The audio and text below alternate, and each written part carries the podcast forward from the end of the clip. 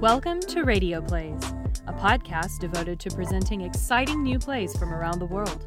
Each episode, we'll bring a brand new work off the page and straight to you, sharing the latest from both up-and-coming and veteran playwrights. During our first episodes of the season, we're presenting The Reflection Anthology, a selection of 4 short plays written by Barry Swain. This week, we'll be performing Planned Obsolescence, sharing grief, a pot of tea, and a plethora of obscure facts. Matilda and Gwen form an unlikely bond in discussing what is and is no longer valuable in their lives.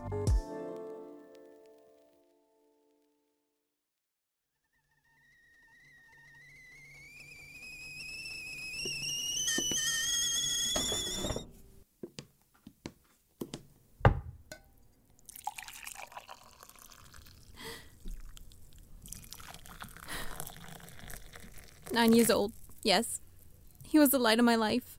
"Such a shame. Single digits. I am so sorry for your loss." "Thank you. I am sure you and your husband..." "Devastated, yes, we are." Maddie, I can't find my tackle box." "I'm sitting Shiva, Nathan. I can't help you now." "That's my husband." Nathan, of course, from the Hebrew name Natan, translated he has given or he will give." "I didn't know that. Thank you." "You are welcome."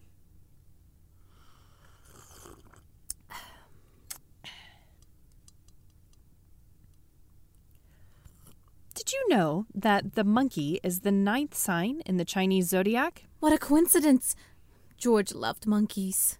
"And in China, the number 9 represents longevity. It is pronounced ku." "Ku. Ku. Ku. It rolls right off the tongue like a throated bird. Coo, coo." "In Chinese, it is the same pronunciation as agony or torture." "Oh, that is insensitive of me. Is that insensitive of me?" "I think so, yes." "I am sorry." "But I do love chicken lo mein. Comfort food. Am I right or am I wrong?" "You are right. Absolutely. And noodles symbolize longevity, too.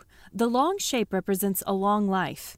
An old Chinese superstition says that it is bad luck to cut them." "Well, I'll never cut noodles again. I don't want to tempt fate." "Or walk under a ladder." "Or open an umbrella indoors." "Never, never, never. Or kiss a baby on the lips." "Excuse me?" "If you kiss a baby on the lips, you will condemn them to spend their entire adult lives drooling. It is a Nigerian superstition." "Well, I'm glad that we live in New Jersey." "I second that."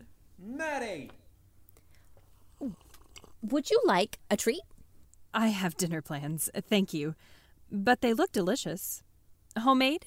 "Yes. You mix 2 very ripe bananas, 1 1/2 cups of quick oats, and 1/3 cup of peanut butter.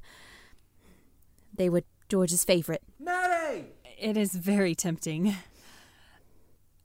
You know, I can leave if..." "Please don't. I can use the distraction." "For God's sake, Nathan, what do you want now?" "Can you look for my tackle box and sit shiver at the same time?" "We have company, Nathan. Gwen is paying her respects. From the library? Do you want to say anything to him?" "My condolences, Nasan."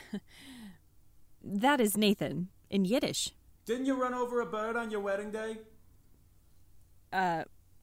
Yes. A turdus migratorius, an American robin. Actually, it got wedged in the bumper skirt, the front grille of my car." "I vaguely recall that now. You had a beautiful reception at the Grand Summit Hotel. My sister was a +1." "Yes. At least I was not flying a plane." "Oh, do you have a pilot's license?" "No. I have a master's degree in library science. But bird collisions have been blamed for hundreds of small plane crashes and several aviation disasters. The birds get sucked into the engines and damage the mechanisms. The Eastern Airlines crash into Boston Harbor on April 10, 1960, killed 62 passengers, a flock of common starlings. Can you imagine?" "How tragic. Tragic, but interesting." "Random facts. It's a hazard of the trade. So many random facts. Up here. In my head. Like Meryl Streep." "Oh! Do you... channel Meryl Streep?" "No, but she was born in Summit, New Jersey, not far from my wedding venue. Oh, I loved Meryl in Spielberg's movie, The Post. Tom Hanks was wonderful, too. Actually, he is the third cousin 4 generations removed of Abraham Lincoln. And his birthday is July 9th, 1956. And that's significant. Why? Tom Hanks is a monkey sign, too. Oh, another wonderful coincidence. Did you hear that? Nope. I didn't hear a thing. But I have small ear canals, like Katie Holmes. I was talking to the stuffed monkey. He was George's favorite toy. We buy George a new monkey every year. Bought him a new one. Oh. My husband thinks I spoiled him too much. You hear what I'm saying? I hear you. My brother slept with a blankie for 18 years. A lamb and rainbow motif. I know you will keep that private. My brother would never forgive me. Mm. Men forget but never forgive. Women forgive but never forget. The wise words of Robert Jordan. Is he any relationship to the basketball player? No, but I admire Michael Jordan. My husband says he was the greatest basketball player of all time. And a fine businessman, too. Oh. What's wrong? Sorry. George loved Nikes. They were his favorite shoes. I think I'm going to cry. Oh, have another sip of tea. You cannot cry and drink tea at the same time. No. Go on, try it. And I will try a cookie in honor of George and his namesake, too. Rest in peace, George Harrison. Amen. Oh. Oh, they are delicious. Thank you. My mother whipped up a batch yesterday. My sister drove her to the Berkshires this morning.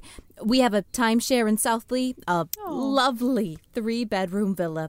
Indoor and outdoor pools, a mini golf course, ping pong, billiards. George loved it there. Oh. I showed him photos of our trip last summer as he lay on his deathbed.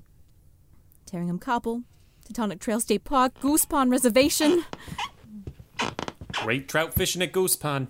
Caught some smallmouth bass last year, too. How long are you staying, Gwen? That's rude, Nathan. Inexcusably rude. If we get on the road by 7, we'll miss the Connecticut traffic. I-95 is effing brutal over the weekend. I think you're brutal, Nathan. Callous, insensitive, and brutal. I'm not going anywhere until my mourning period is over. Actually, I-95 is the safest highway in the nation. It has a rate of just 0.1 fatal crashes per million vehicles on the road. Uh-huh. Yes. So this is what's going to happen. I'm going to find my tackle box, load up my gear, fill up the tank, and put air in my tires. When I get home, I expect you to stop packing. Oh, you're a riot, Nathan. I'm going to die laughing. Actually, there are many disturbing ways that laughing too hard can cause death. A ruptured brain aneurysm, a heart attack, a collapsed lung. You can also die laughing from a strangulated hernia, a stroke, and asphyxiation. I think it is unsettling. Unsettling, but fascinating. Yes, it is. So, a woman runs into a vet's office carrying a dog screaming for help. Don't you dare! Don't you dare! Help! Help! So the vet rushes the dog back to an examination room and puts him on the table. The vet examines the dog and after a few moments says, "I'm sorry, but your dog is dead." Stop it! And the agitated woman says, No, I don't believe it. I want a second opinion. So the vet goes into the back room and returns with a cat. He puts the cat down next to the dog and the cat pokes and sniffs the dog's body. Finally, the cat looks at the vet and meows. So the vet says to the woman, "I'm sorry, but the cat thinks that your dog is dead too." The woman finally resigned to the diagnosis, thanks the vet, and asks how much she owes. The vet says $450. $450 to tell me that my dog is dead. And the vet answers, "I charged you $50 for my initial diagnosis and another $400 for the CAT scan." Heartless. Cruel and heartless. He was 9 years old, Maddie. In dog years, George lived a long and happy life. Am I right or am I wrong? Well, 9 years is the average lifespan for a bulldog, a boxer, and a Rottweiler. See? What did I tell you? It is also the lifespan of several household appliances. Dishwashers, microwaves, refrigerators, which is different than planned obsolescence. Planned obsolescence? It is a theory that products are designed to have a limited lifespan, like light bulbs, TVs, smartphones. Planned obsolescence. It occurs when something is intended to wear out after a predetermined period of time, like ink cartridges or fashion. It makes consumers buy more products when the product stops being useful due to technological irrelevance or changing social tastes. This is what's going to happen, Nasan. What are you talking about? Who the heck is Nasan? It is your Hebrew name in Yiddish. It means he has given or he will give. Oh, yeah? And do you know what this means? Actually, that gesture can be traced back to ancient times, when the middle finger represented the phallus, and the curled fingers on either side represented the testicles. The gesture was used as a symbol of sexual intimacy in a manner meant to degrade and intimidate. I want her out of my house. My house, Nathan. My house, you bully. A gift from my father, Allah HaShalom. In fact, the gesture was first documented in the United States when a baseball pitcher for the Boston out of your mind was photographed. You think so? You These think are so, delicious. Nathan. Giving what have you given to a me? Member of their rival team, the New York Giants, I believe. That I'm waiting, Nathan. Let's see, 1886. What have you given me? Your last the same name? Year, Sigmund Freud opened his for our 6th anniversary? But in Western culture, it is loosely translated as up yours. Answer me, Nathan. What has you given me? Companionship? Oh, that's a laugh. We share the same bed, the same car, the same dental hygienist, but you, Nathan, you haven't responded to one emotional need of mine in, oh my God, years. You're being ridiculous. You make fun of me. You don't take me seriously. A baby. Nathan, you never gave me a child or lifted a finger when I had colitis. Colitis?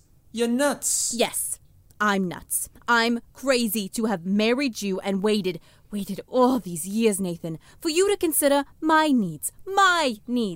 George made my life richer, not you.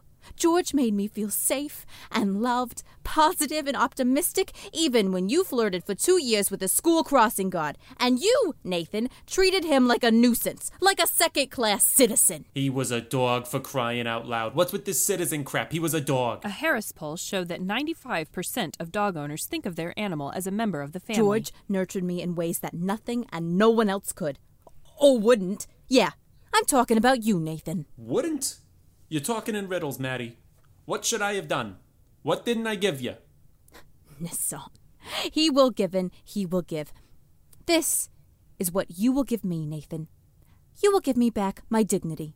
You will go to the Berkshires, please do. And when you return, I want you to pack your bags and leave. This marriage is over. What are you talking about? Actually, the average length of a marriage that ends in divorce is 8 years. You heard me. Let's just call it unplanned obsolescence, Nathan. Our relationship has run its course. You're no longer useful to me. I'll be back in an hour. You left me years ago, Nathan. And your tackle box is next to the washing machine that you promised to replace. Actually, the average life expectancy of a washing machine is 11 years. Consumer Reports recommends replacing any appliance that is more than 8 years old unless it is a high-end model and has a particular appeal to you. I'll tell you what appeals to me now, Dinah. I think my appetite is returning. Do you want to order in Chinese? I thought you had dinner plans. Reservations for 3, yes, but I can cancel. I don't want to impose on you, Gwen. For me, myself, and I. It's not an imposition at all. Hunan Wok on North Avenue takes an average of 22 minutes to deliver. Let's call them in 8 minutes, then. We can mourn and eat chicken lo mein at the same time. Comfort food, yes. Did you know that the name Hunan means south of Lake Dongting? No. And Hunan is the 7th most populous province of China. Oh. Mao Zedong was born in Shaoshan, Hunan, on December 26, 1893. General Mao was 5 feet 11 inches tall, the same height as Brad Pitt, George Clooney, Orlando Bloom, and John Lennon. How random. Yes, but personally, I'm attracted to short men. I think their diminutive stature gives them character, makes them more attentive and caring. Like Davy Jones. Davy... Jones, yes. Teen idol Davy Jones. He was a monkey. You know, the pop rock group in the 60s? Last Train to Clarksville, Daydream Believer. Davy was 5 feet 3 inches tall. Oh, and he was a rooster. I thought you said he was a monkey. Yes, but his Chinese zodiac sign was a rooster. Like my ex-husband. I didn't know that. I'm so sorry. Thank you. Did you know that the sun influences a rooster's fertility? Oh. Hmm.